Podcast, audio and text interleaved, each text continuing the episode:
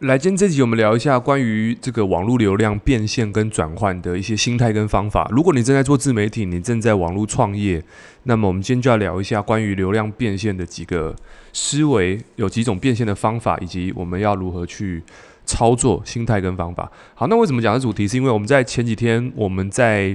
这个创作者一个论坛，然后我们听到非常多的这个，不管是 YouTube 还是现在抖音还是 Podcast 上面的一些创作者的分享，包含这个阿迪英文或者是这个很多做自媒体的，然后他们都在线上就来分享他们的。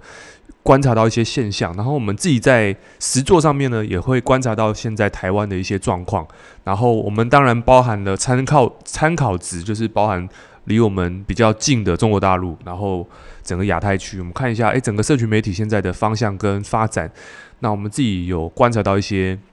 很重要的东西，以及一些困境跟一些调整方法。所以今天就来聊一下。那我们先聊一下，其实大家开始。在这个节目上面听到非常多的网络行销，然后个人媒体行销、销售、个人成长相关的议题。如果你对这这个议题这个有兴趣的朋友，记得你可以去订阅，因为这个频道专门在讲关于个人成长、行销、这个身心、这个创业者必须具备的身心、身心状态的东西都在这个节目。所以有新朋友，因为这个陆陆续续有非常多新朋友，所以还是先讲一下这个频道的属性，让你们能够知道一下。好，那我们先讲一下，其实在这个部分的话，我们在前几题有聊过什么是流量嘛？那其实如果我们以现在来讲啊，你现在可能正在做 YouTube，你现在正在可能做 Podcast，你现在可能正在做，嗯，做做做做做抖音。好，那我们在乎的是什么？就是诶，这些东西流量可以干嘛？其实这个应该是各位最在乎的嘛。所以我们先假设一件事情，流量对你来说，它的目的假设只有一个。就是要变现，达成你的商业模式的某种目的的话，这件事情假设是放前面的话，我们就要讨论。因为很多人会认为说，我今天做这件事情，我是纯粹兴趣的。那这种人其实很少，但是我们先不讲这种状态的，因为这种状态的人其实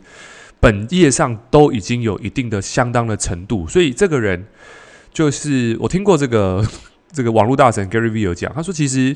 他在打下每个国家的市场的时候，各位，如果你去看 Gary V，就是看怎么拼啊，G R E V Y，对，Gary，哎，Gary，哈哈，反正大家自己去查，加里维克 Gary V，这个人是很早在做自媒体的一个人，然后他透过内容行销开始去建立他的整个商业帝国，他的目标是要去买下纽约的这个球队，这个这个好像是这个橄榄球吧。我不是太了解，但是他一直讲，一直讲，一讲，然后讲到最后，他就是做到现在，就是在美国非常有名的一个社群媒体的一个大师。那其实他，诶，我怎么讲这个画面？他他讲到一个概念，我觉得是这个大家可以去参考，就是大家会认为蓝勾勾这件事情是很重要的，可是对他来说。他到哪里，他都可以去拿到这个蓝勾勾。就是就是，有时候我们在在不管是最近的 NFT，或者是在听到说，诶，为什么这个有蓝勾勾，还是很在乎的一些社会认同或社会标志这种东西，其实到后面会越来越，你说它重要吗？但是事实上，它更吃的事情是你这个人的人设。也就是说，你这个人的能力就代表是蓝勾勾。我相信，给对于 Gary V 来讲，他不需要这蓝勾勾，因为对他来说，他就是蓝勾勾，因为他有这个状态，他有过去的能力，所以他有这个蓝勾勾。所以很多的艺人，或者说很多现在公众人物，都会追求这个蓝勾勾。可是你，你去想，你真的去去去钻研说，诶，我要多少会有蓝勾勾？我去钻研这种东西，我要怎么样变有名？我要怎么样？粉丝人数达到的时候，其实那个目标就已经决定了你是你是不是会拿到蓝蓝勾勾的人。这个话听起来有点绕，就是说你今天赚钱的目的是为了要赚到更多钱，那么你终究是赚不到太多钱。为什么？因为你只想到你赚到很多钱，可是你没有想的事情是，你赚钱的目的其实应该是放后面，前面应该是你要有个商业模式，先服务这些被你帮助的人吧。这个才是最重要的，因为你今天一直想的事情是你自己，那其实你你最终会是会去被这些数字订阅数或这些无关紧要的数字去绑住你，然后你会很在乎订阅数之后去做出一些很奇怪的内容，就是搞笑的也好，或者是你会做得越来越不像自己，然后你 担心被流量惩罚，你就越做越偏，然后导致于你这个整个人的设定人设都错误了。对，所以我觉得这个地方就是要做的事情是，如果你在做自媒体、做个人品牌，其实这个你自己的人物设定要做好。好，我们等下到后面再讲关于人设的部分，但是我们要讲的事情是。蓝勾勾这件事情是能力，而不是关注在那个数字。所以其实以现在来讲啊，有太多的创作者也好，不管在 Podcast 还是 YouTube，还是在各个情况下，那现在遇到的一个挑战是什么？最近也问到学生说：“诶，我教练，为什么我现在在做做内容的时候，我发现我遇到一些挑战？其实挑战很简单，因为这是全球都遇到挑战。因为假设现在大家要去做一个内容给大家看，那你去想嘛，你这个内容如果不讲线上。你在线下是不是就是租个主菜教室，还是你今天办个线下研讨会，然后告诉大家这个我做一道料理，然后最后卖个锅子，卖个保健食品还是什么？就是它的形式上面就是先先把人聚在一起，然后我展示一个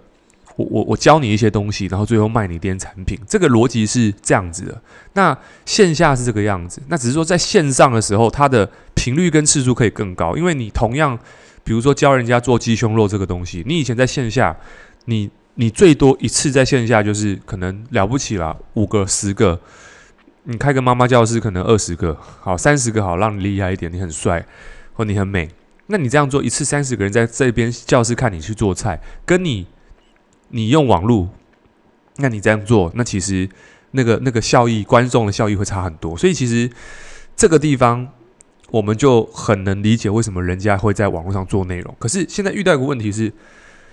我们在这些平台上面做内容已经过于老掉了。也就是说，什么内容是没被拍过的？各位去想，从 YouTube、FB，就是自从自媒体开始这样上来，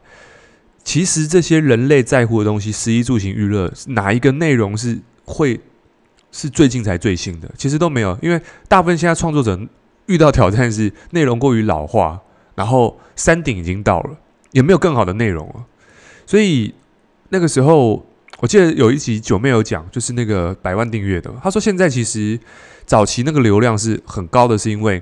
因为那些题材都没人拍。可是拍到后面的时候，新的人进来会发现这些题材都被拍烂、被拍过了。那你要比的是什么？其实你光比那些比那些有更大流量的人，你这时候再出现去拍他们都拍过的东西，那其实你比的只有一个。你不能，你你比画质比不赢嘛？因为你画质不可能比他高高五到两呃五到十倍嘛。不要讲五到十倍，要要能一一倍都很难了。因为我们拍的画画质是一样，除非你用电视规格，你用电影规格，那那个就太粗本了嘛。那你说内容要好十倍，有没有可能？其实很难了，因为比如说你每个行业都有它行业的内容，都差不多了。所以你知道，在先行者里面，已经有很多人在。这个领域在拍内容，那这个时候如何去解决？不管你在抖音还是任何，其实都会遇到这个一一样的问题，因为容量就这么多，就台湾就这么多人，而且你还有中国大陆，你还有其他国家，我们就讲华语好了，你基本上会跟你竞争的就是整个亚太区，整个讲中文的市场，所以这些容量如果都差不多的情况下，那么在观众看到这些内容都觉得差不多情况下，唯一能赢就是你的人设，就说你的人物设定就是你的个人品牌啦。讲简单一点，就是个人品牌会是你自身的关键。因为就像我之前常讲，如果你今天开一台车子，你开特斯拉，跟你开保时捷，诶，其实都是车子，但是人家对于车子的感受是不同的，所以对于人的感受也会因人而异。有些人喜欢这个人，他喜欢他温，他喜欢他热，他喜欢他冷，但是。温、热、冷这三种类型的人，他可能都讲同样的内容，可是比较冷的人可能会不就是就是可能会比较喜欢这样方式，那比较热的会想要比较热的方式，所以这个地方反而更吃是人设。所以如果你现在正在做自媒体或个人品牌，你听到说，哎，好像内容都饱和饱满了，那我觉得，呃，给你一个观点是。没有什么内容是饱满，因为你去想，从以前到现在，孔子讲这个礼义人设书数，就是在讲这些东西的时候，孟子在讲关于这个修身齐齐家治天下，平平 这个类似这种东西啦。你知道古人在讲这些东西都已经讲几千年了，可是你知道吗？这五千多年这样流传下来，大家讲的这些东西，还不是都有教育训练老师在讲什么？讲财商的，讲讲做人的，讲修心的，还是讲什么网络行销？就是这些东西都是人的硬需求。也就是说，不管任何时期，这些东西从古到今，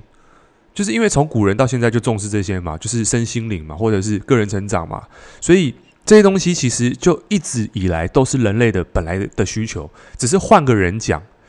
那还有个状况是，呃，我自己观察是，现在 YouTube 上面，如果你是新人，或者说你正在做 YouTube，你在做做自媒体，其实我觉得这是一个很好的时间点。为什么会这样讲？是因为那些比较先行的人，他进去了，他发现他有窘境的时候，很多人其实开始没有日更了。OK，我会去看嘛，我去看最近那个，也是我都去看百万订阅，我去看，哎，这个这个之前有名的叫什么肾结石，或者是看到。很多百万订阅的这些人，阿滴，那他这些人其实早期在日更的时候是很认真，可是诶现在都没日更。我在想，可能是他们有现在他们自己线下或者是线上事业，所以导致于他们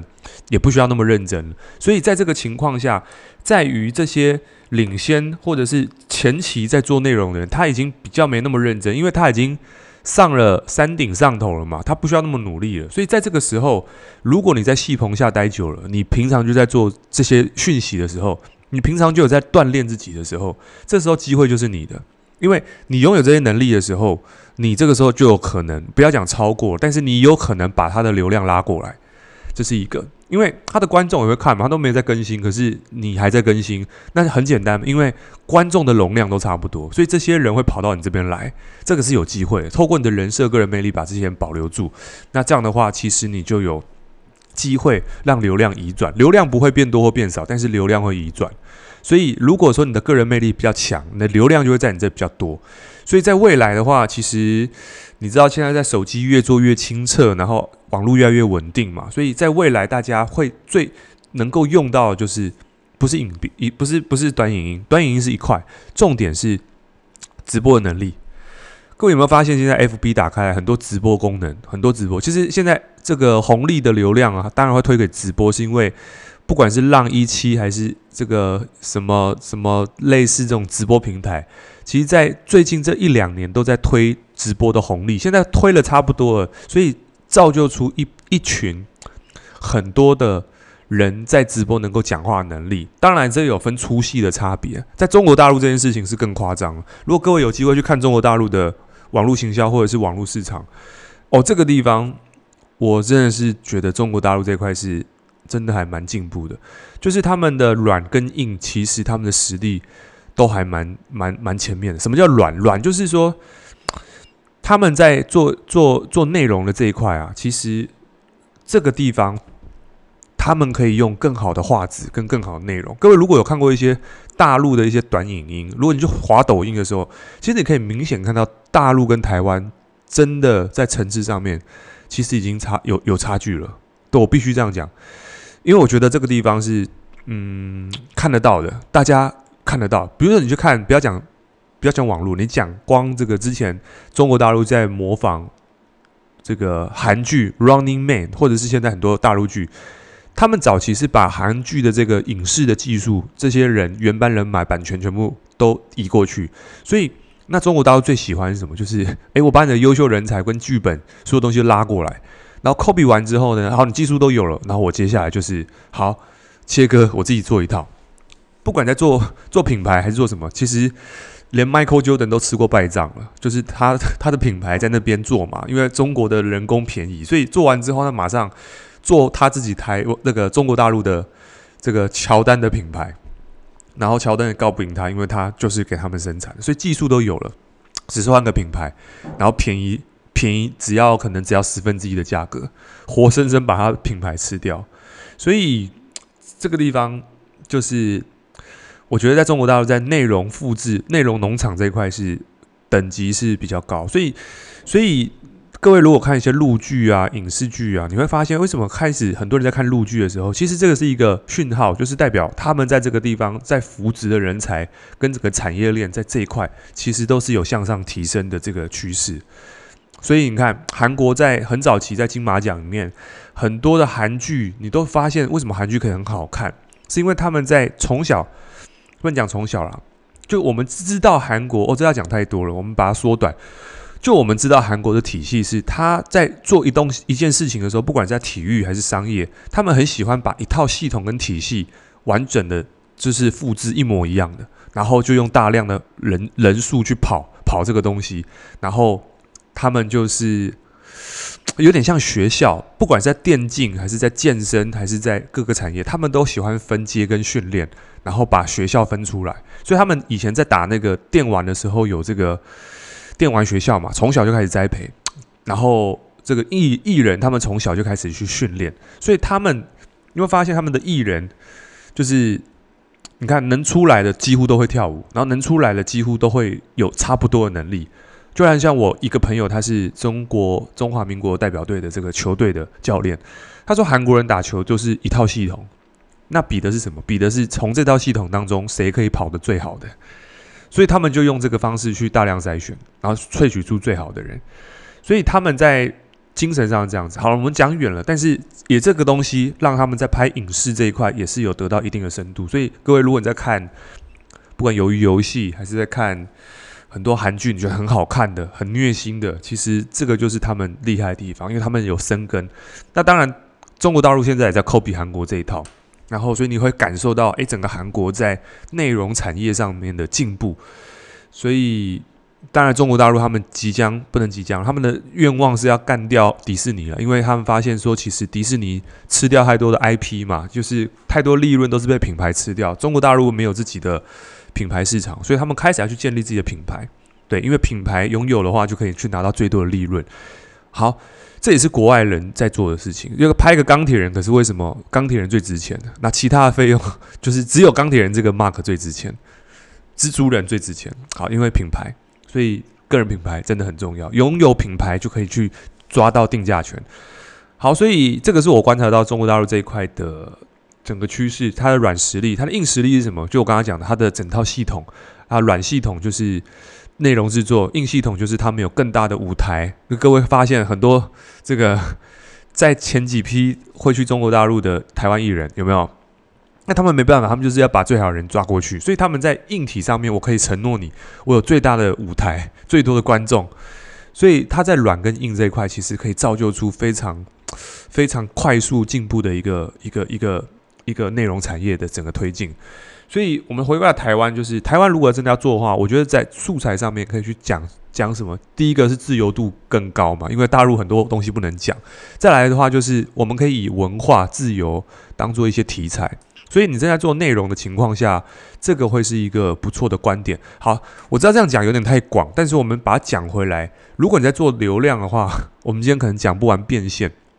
但我们很快速的讲，如果流量要变现，基本上我们称。把流量变现分成三个周期。第一个是，如果你今天要把流量变现，一般人可能会想说：“诶，我透过 YouTube 或者是 Podcast 做广告收益。”但我们先算一个数字好了。如果你做 YouTube，每一千观看大概是在 maybe 一块钱美金。OK，就是说你你拍这支影片，然后呢，你今天每一千次播放，它就一块钱美金。那如果你有一万块一呃一万次播放，你有你有呃三百块。呃，十块美金，现在三百万台币，OK。所以现在来讲的话，你拍一支影片，假设你是十万订阅，大概会有三千块。可是你知道这个这个难度不高，呃，不难哦，呃，不不不简单哦。所以你你这样拍下来的话，其实在这边的每次的观看成本，其实一块钱美一块钱台，诶，一块钱美金，呃，一千块观看有一块钱美金，其实是蛮低的。所以如果光靠只是广告的收益来去赚取这个赚取收入，其实你你要到一个月五六万，你去乘以算算乘乘看嘛，五万块去乘以哦，你那个点阅率要很高诶，几几几百万、几千万、几百万的次数这样子，在每个月，OK，这个是不容易达到。即使现在百万 YouTube 现在要做到这件事情，都不能讲百万了，就是。十几万以上的订阅要做到这件事情都不容易了，所以如果光靠只是第一种广告收益的话，它的效率会比较低一点点。那再来是 Podcast，Podcast 我有做，然后呃，以现在来讲，Podcast 每五大概五万次的听听听听那个这个下载量了，大概会有六到九万，这是欧美国家的一个数字啊。在台湾可能差不多是每一次听，就是每一次听，每一次下载，大概如果你有开广告的话，大概会有这个一块钱台币的这个转换率，这个这个广告收益。OK，不一定。那我们以目前来讲，就是现在台湾比较夯的就两个嘛，百灵果跟这个古癌的。那他们就是声称啦，已经超过月收入八十到一百万。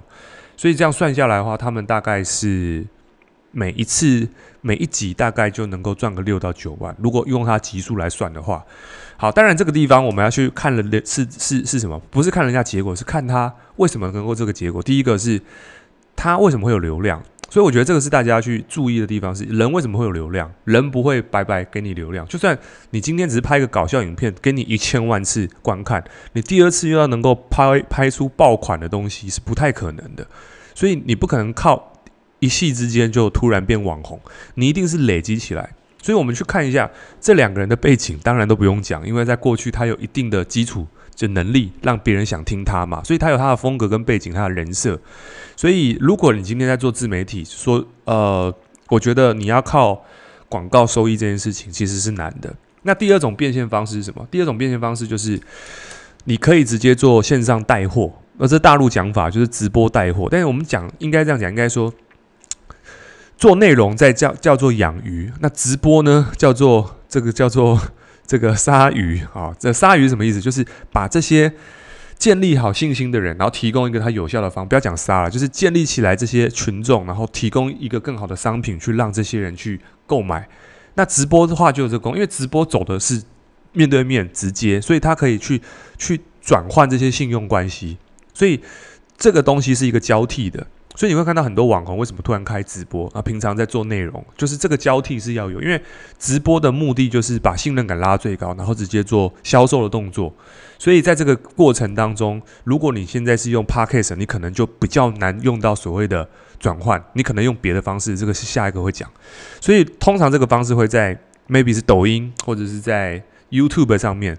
透过内容模组建立足够的信任关系，找到适合的群众，然后在特定时间呢做出一个直播，然后提供一个呃卖货的东西。所以有些人这个时候可能就拿出来他的